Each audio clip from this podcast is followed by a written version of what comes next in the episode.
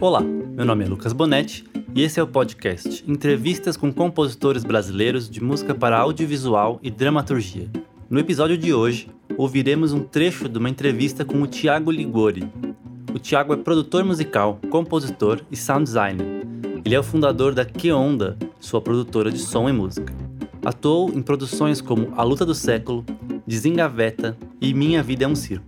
Trabalhou também como assistente compositor de música adicional e engenheiro de som nos estúdios do Beto Vilares, Mário Porto e Nelson Pinton.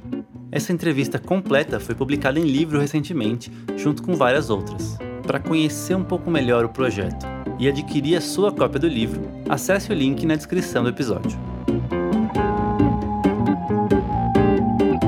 Então, é, por ter ingressado no, no módulo de composição, no, no curso de música lá da Unicamp, é, a minha turma ela já tinha duas, as turmas ali, eu entrei em 2005, assim, tinha, tinha essa tendência que eram duas vias, assim, ou, ou você se desenvolvia bem como compositor de, de escrita mesmo, padrão, e tentar juntar, fazer os ensembles, ou quando conseguia lá apoio de tentar juntar a orquestra da Unicamp ou de Campinas para mais escrita e, e, e botar para instrumentista tocar e tal. E, e isso tudo indo para as escolas de vanguarda, né? Assim, é, serialismo, espectralismo, paralela ao que eu chamo essa tendência de composição acústica experimental, tinha a parte de eletroacústica.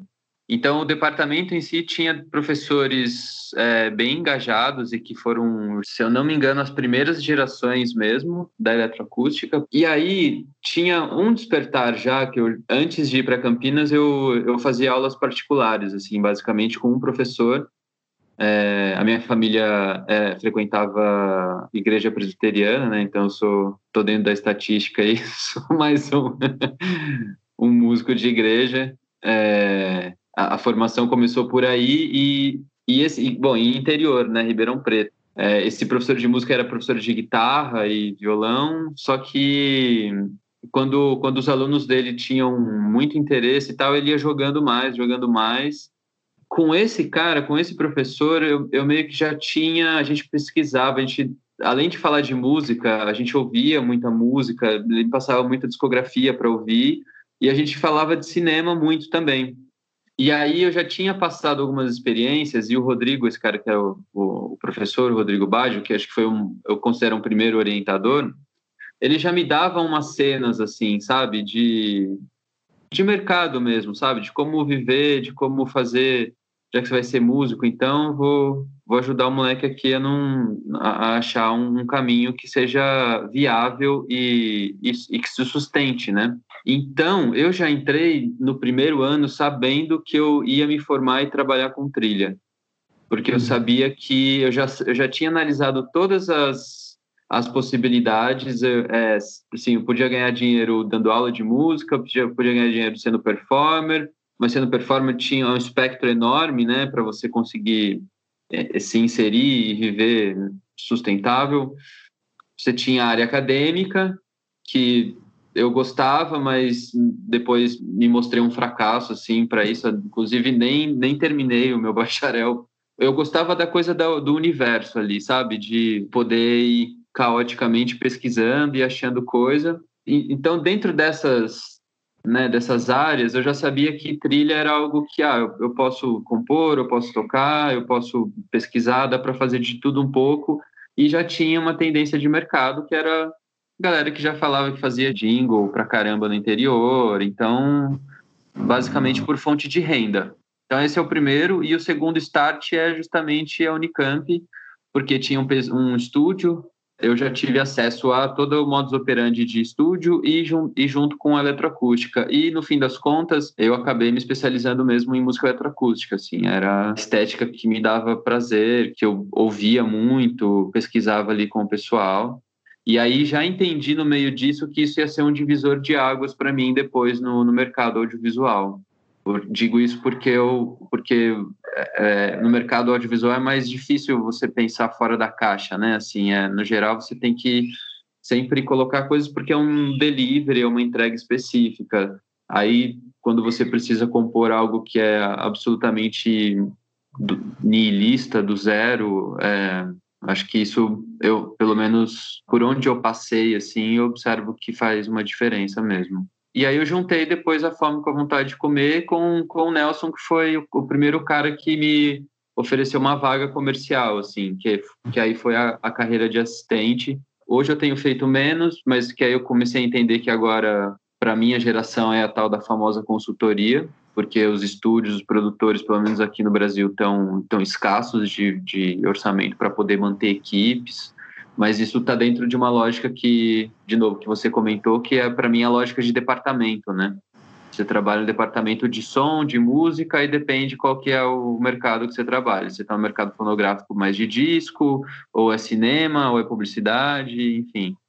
Você falou já, enfim, passou por algum, um pouco por isso, mas você teve algum mestre especificamente na área, assim, que alguma pessoa que te deu, abriu um caminho assim de formação e de, de, de, de, prática mesmo nesse, nesse contexto, sim? Olha, eu diria que os mestres são é o Rodrigo Badio, que foi esse primeiro professor, ele realmente me ensinou a ser aberto para a estética musical. Ele me ensinou a ser aberto para a música. É, daí o Nelson, Nelson Pinton. Antes do Nelson, teve o José Augusto Manes, que aí eles são esses professores intermediários, assim, são esses mestres, a Denise Garcia, é, que são os professores ali da eletroacústica, não, não levaram especificamente para o ofício, mas deram a paleta toda para poder pintar e bordar.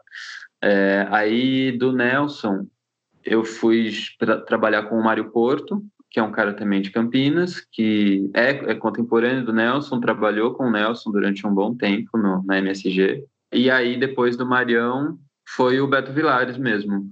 O Mário tem uma pegada mais de, de, produção fonográfica, né? Isso, é. O Mário ele é um estúdio de gravação, porque o que acontecia? No Nelson era, era uma coisa muito híbrida, mas tinha algumas coisas de gravação que ainda eu sentia uma falta ali. Eu queria ir para um cara que tinha um outro, uma outra visão técnica, e o que eu ouvia de quando ele estava produzindo na época, eu achava muito bom, assim. E já tinha entendido que era o tipo de produção onde você não fica apertando o plugin para tirar som você já microfona, você já tem todo o procedimento. Qual que era a questão? Eu eu não tinha juntado grana para poder fazer um curso.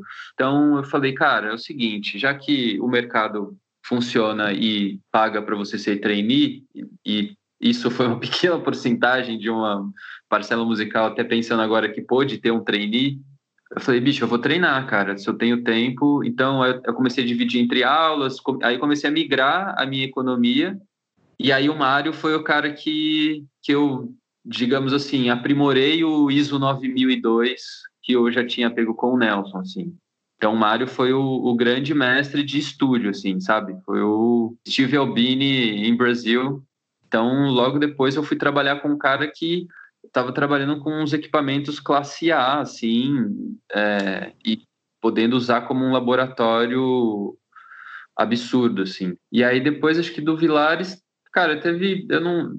Tem algumas alguns boas influências assim de produtores, mas que aí já são aqueles mestres que você você, você tá ali variado, né? Aí fica essas, essas trocas de maestrias que e dentre elas também tem uma pessoa que é muito importante e, e eu acho importante citar ela, que é a Angela Nolfi, que é uma, na verdade, é uma dançarina, uma professora de dança é, contemporâneo e dança moderna do, do departamento de, de dança da Unicamp. Eu trabalhei lá quando eu estava na graduação, eu ficava trabalhando com um grupo fixo, assim, eu fiquei uns dois, três anos com um grupo fixo de dança que era orientado por ela, assim. E, e, e, nesse processo, principalmente com ela, eu tive uma abordagem muito forte de entender o que é cena, de fazer funcionar com muito pouco e compondo música com orientação dela, assim, e ela deixava aí muito, sabe, assim, às vezes o pessoal da coreografia, dançarinos, eles torciam o nariz, mas ela falava, não, deixa, deixa, deixa o cara jogar esquisitice aí para vocês e se virem com isso. Você falou bastante dessas pessoas também que você trabalhou nos estúdios e tal, qual que foi o impacto disso na tua carreira depois, vamos dizer assim, né? De tanto de abertura de portas ou até um lance de que você, você comentou, né? Sobre quase que um laboratório, né, para você testar coisas e ter acesso Sim. a coisas que você talvez não teria sozinho no começo. Sim. Como que você vê esse impacto de uma maneira mais objetiva? Pô, o impacto foi enorme, o impacto é impressionante, assim. Seguindo essa intuição aí toda que eu tô te contando, né, desde a adolescência sendo meio orientado, moldado, assim, me ajudou a entender depois desse processo que se você consegue condensar na carreira Aí falando bem pragmático mesmo, né? Sendo bem business case, assim. Me ajudou, primeiro, a, a subir degrau mais rápido.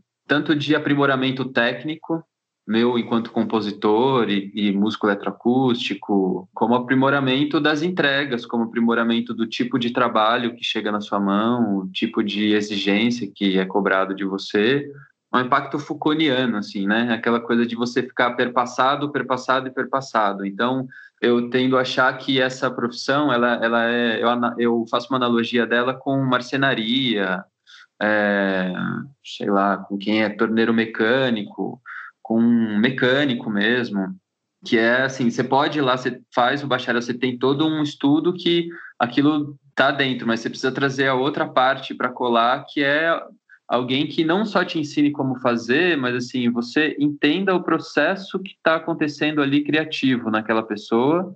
Você come aquilo, aí é antropofágico, aí é, é macunaímico, assim, você e você devora aquele mestre, assim. Então, não é não é uma cópia daquilo, mas é você dentro de uma de um outro aprimoramento, assim. Acho que quem escreve também isso faz muito sentido, né? Pô, toda orientação acadêmica ela é, é isso, né?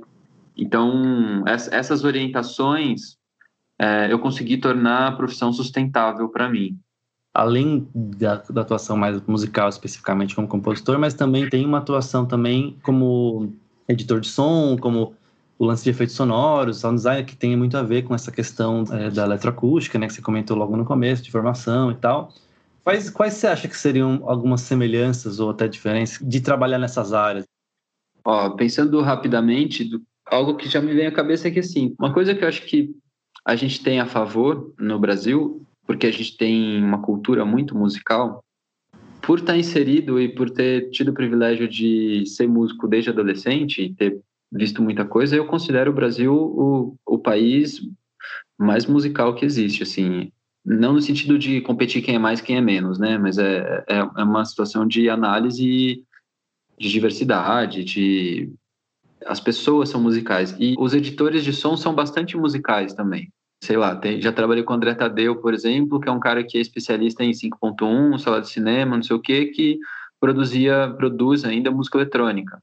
Eu acho que mesmo que eles sejam, os de som sejam setorizados, eu acho que já em suma todo mundo tem um, um ouvido musical.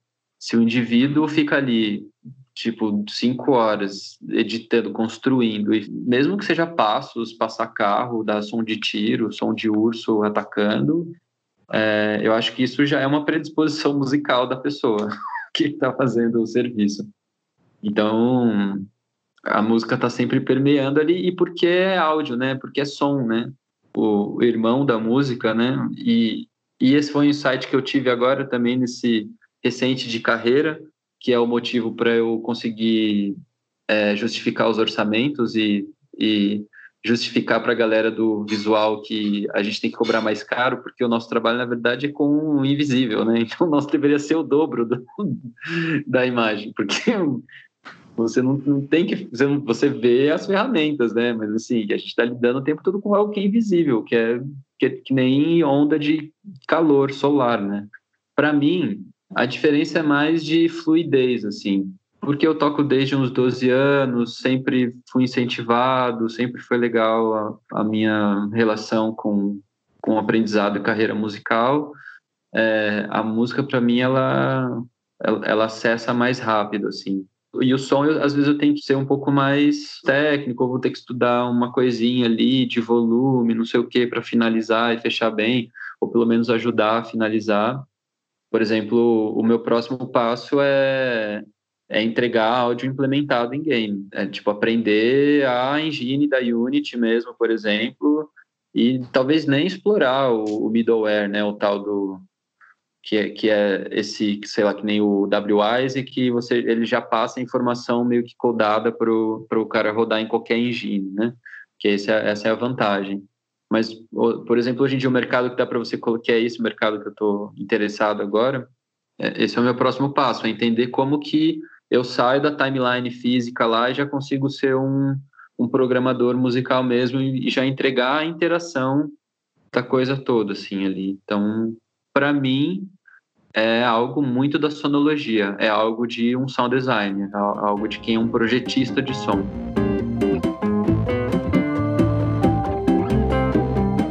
Se você tiver interesse em ser notificado quando saírem os próximos episódios, se inscreva nas nossas páginas do Anchor, Apple Podcast, Spotify ou onde quer que você esteja ouvindo. Até o momento, a gente já tem 16 episódios no nosso catálogo. Você pode conferir entrevistas com compositores e compositoras como Nelson Pinton, Samuel Ferrari, Vitor Zaffer, Gabriel Dib, Antônio Pinto, Tony Berkmans, Ruben Pfeffer, Cláudia Ossai, Tim Rescala, Alex Pfeiffer, Guilherme Maximiano, Maurício Domene, Andréa Bujanra, Zé Neto, Alexandre Guerra e Sérgio Saraceni. Para ter acesso a todas as entrevistas completas, adquira já a sua cópia, impressa ou digital, do livro. Todas as informações estão no link aqui na descrição do episódio. Muito obrigado e até a próxima!